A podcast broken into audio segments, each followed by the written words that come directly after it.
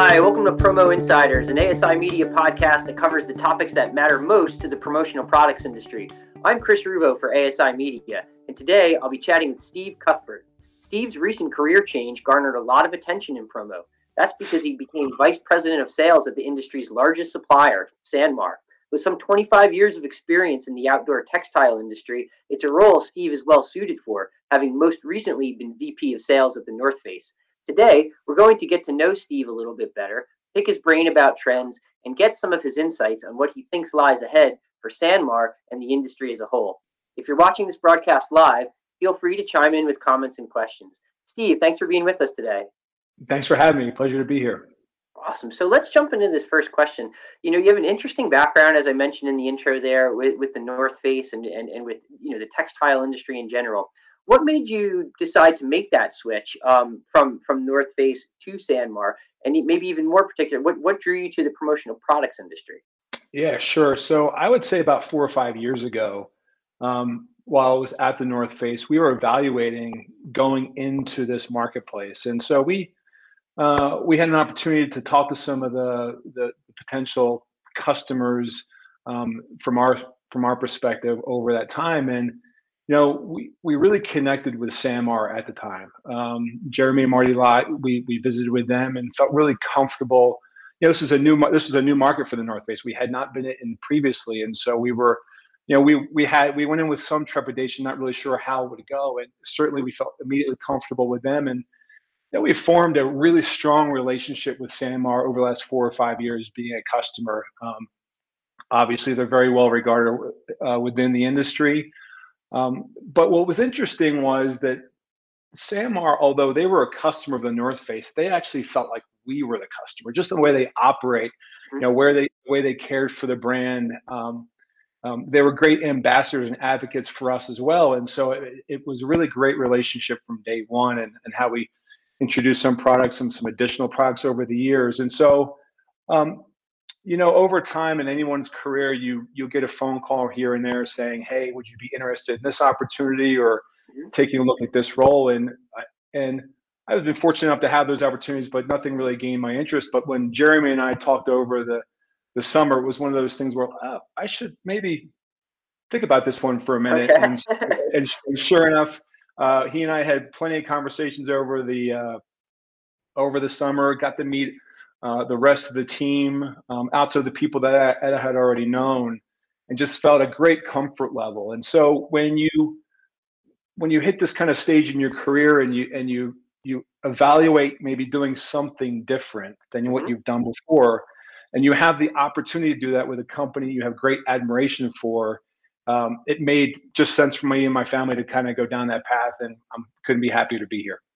Nice. Well, it's, it's exciting. So it's really there was really a lot of familiarity there before, before making that that jump. So so there so was had, yeah. So so with both Sanmar and then presumably to a degree with the promotional products industry as as well. So do you have a sense yet? And I know you're you're, you're kind of just uh, yeah. on the job about a month, but is there any is there any big trends or movements in the apparel side of the business that you kind of foresee happening um, just you know already or that might happen in you know the near future that we can put on our radar? I think we saw a little bit of a i saw a little bit a little bit when i was at the north face but i think the last 18 months or so um, has really reinforced the value that people just perceive in life. I, I mean you know whether it be value being at home or being with your family or spending time with one another and so the products that they you know they seek or or, or get after i think there is a there is a value that is a perceived or a higher uh, search for value in the mm. promotional market that I think people are going to continue to to uh, get after. And I think Sanmar is great is in a great position to offer that. You know, we offer a very broad range of product, but with the retail brands and the private some of the private label brands that we offer, you know, we really feel strongly about bringing a higher value to the marketplace. And so whether that be a, a t-shirt that's worn for 10 years or a, a North Face jacket, um, we certainly feel like that is a continued trend. And, and that's going to be a trend that Sanmar will continue to offer, whether it be we've got a couple of launches coming out next year with a retail brand and with a private label brand that we feel will fall right into that space. Mm-hmm. And we're really excited about um, uh, introducing those in the in the in the coming months. My my nat- my natural follow up question to that is, can you give us an idea of who those those brands might be? I don't know if you're allowed to, to say. No, yet. one uh, one of them one of them we're not going to say just yet, but the other one is a, a brand that we're going to be calling Mercer and Mettle. It's our own private label brand that that has a, just a bit more of a um, perceived value to it that we're really feeling strongly about. We think it's going to be great for the for the marketplace, and then I'll let the the marketing team uh, uh, introduce that in the in the proper way and the and the retail brand that we have coming out next year. I, you know, I, I think you couldn't be more correct on the emphasis everybody's placing on, on value now. More, it seems that that that people, you know, end buyers are even more willing to buy you know they, they want they want that value be, especially with workforces remote i think you referenced that as well you know like yeah. if you're sending somebody something in the mail you don't want it to be a quote cheap t-shirt you, you want it to Correct. you want it to look nice you want it to look like something they could get at, at a shop that's going to look fashionable and that they're actually going to wear and that's going to hold up so I, I i see that demand happening in a big way in apparel and then even in the hard goods categories in the industry too i think we're going to see more demand for value so i think you're i think you're spot on there chris i also think that that offers um, there's also a, you know there's been a lot of conversation around the promotional market around sustainability.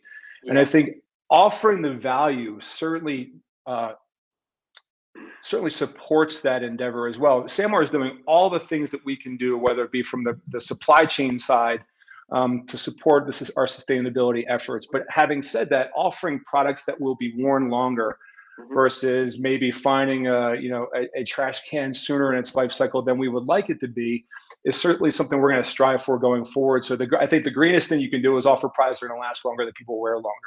That's a great point. That's a great point. And that that sustain that sustainability has went has I think in, in our industry and certainly you probably saw it well before we did even at, at the North Face it went from being maybe a buzzword or something that people were putting out there but not necessarily doing a lot with to being like essential like especially if you yeah. want to partner with like you know major major corporate clients like they want to know that you're making strides in that and in exactly progress, you know so. the transparency of sustainability is certainly becoming more prevalent even in the last you know couple of months i've been here i've seen our customers request that information and so it's something we're really excited to share with them very cool so let's start uh, the attention a little bit on you here um, you know, interesting career with, with the North Face and, and, and Polartec. And, you know, what are mm-hmm. some lessons that you've kind of learned on the way or some experiences that you've had that, that you might be able to share that, that give us some insight into how you operate and how you, how you might be able to help Sanmar and, and of course, most importantly, Sanmar's customers?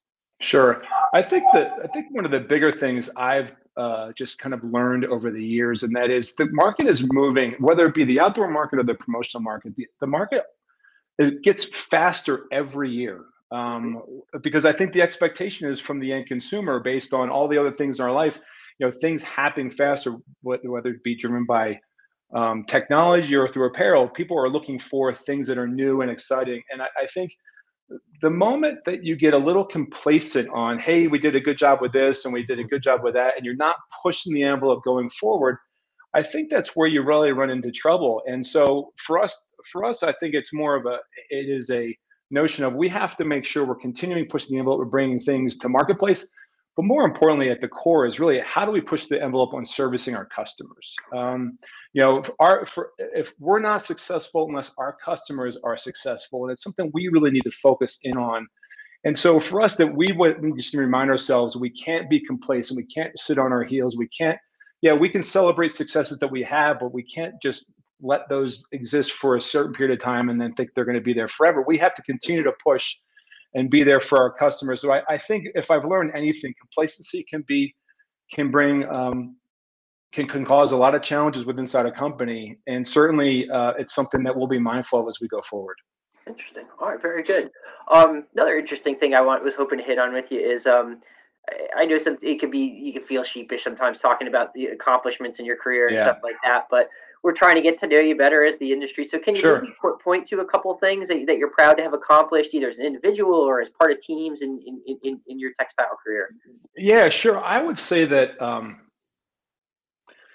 you know, for a host of reasons, there were times in my career at the North Face where we had some challenges. Um, there were challenges with the brand, whether it had been, you know, we were a cold weather brand. We were impacted by a warm winter, or um, so there was inventory, and then there was inventory. You know, it caused maybe some overages in the marketplace. The brand at sometimes was uh, a bit promotional because of that, trying to, and it was something that you know, l- listen, our, our customers, our retailers at the time, the North Face isn't inexpensive, and so they're they're investing a lot of dollars in their product to bring into their stores, and so you've got to do things to make sure that our customers feel secure about what they're bringing in and that they can deliver a product. And when they know there's a lot in the marketplace, whether it's over distribution or there's a promotional aspect, and um, or they can find something less expensive on Amazon, that doesn't really help their investment, or the and that's not a really great service to them. And so um, we worked really hard, I would say, in the you know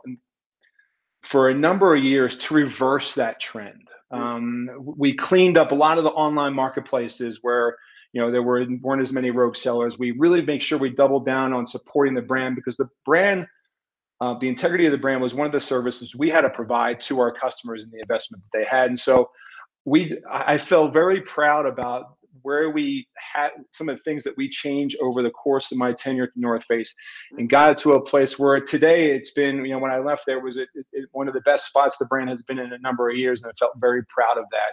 And I think that will continue for them for the foreseeable future. Nice. Um, you kind of anticipated my next question, which was, you know, what are some of the biggest challenges you faced in, in, in your career and how did you address them? So that's that's one. Do any others, you know, come to mind? Yeah, I mean, the, the, probably the biggest one I faced was in, um, I would say in 2019. Uh, for those of you who don't know, you know, the North Face moved headquarters from California to Denver, mm-hmm. um, and so there was a there were a fair amount of people organizationally just didn't want to make that move. They had families and careers, and their partners or spouses that were you know, were were planted pretty um, pretty significantly there. And so for them to make that move from from to Denver, it just wasn't possible. So we we lost a fair amount of a fair amount of great people, and then so you're bringing on a whole lot host of new people at the same time, and you've got to, you know, you know, you work for a publicly held company, you still have to kind of make sure you're delivering to uh, what you're required to do. And and while we started kind of getting a groove, then the pandemic hit, and so you had a lot of newness.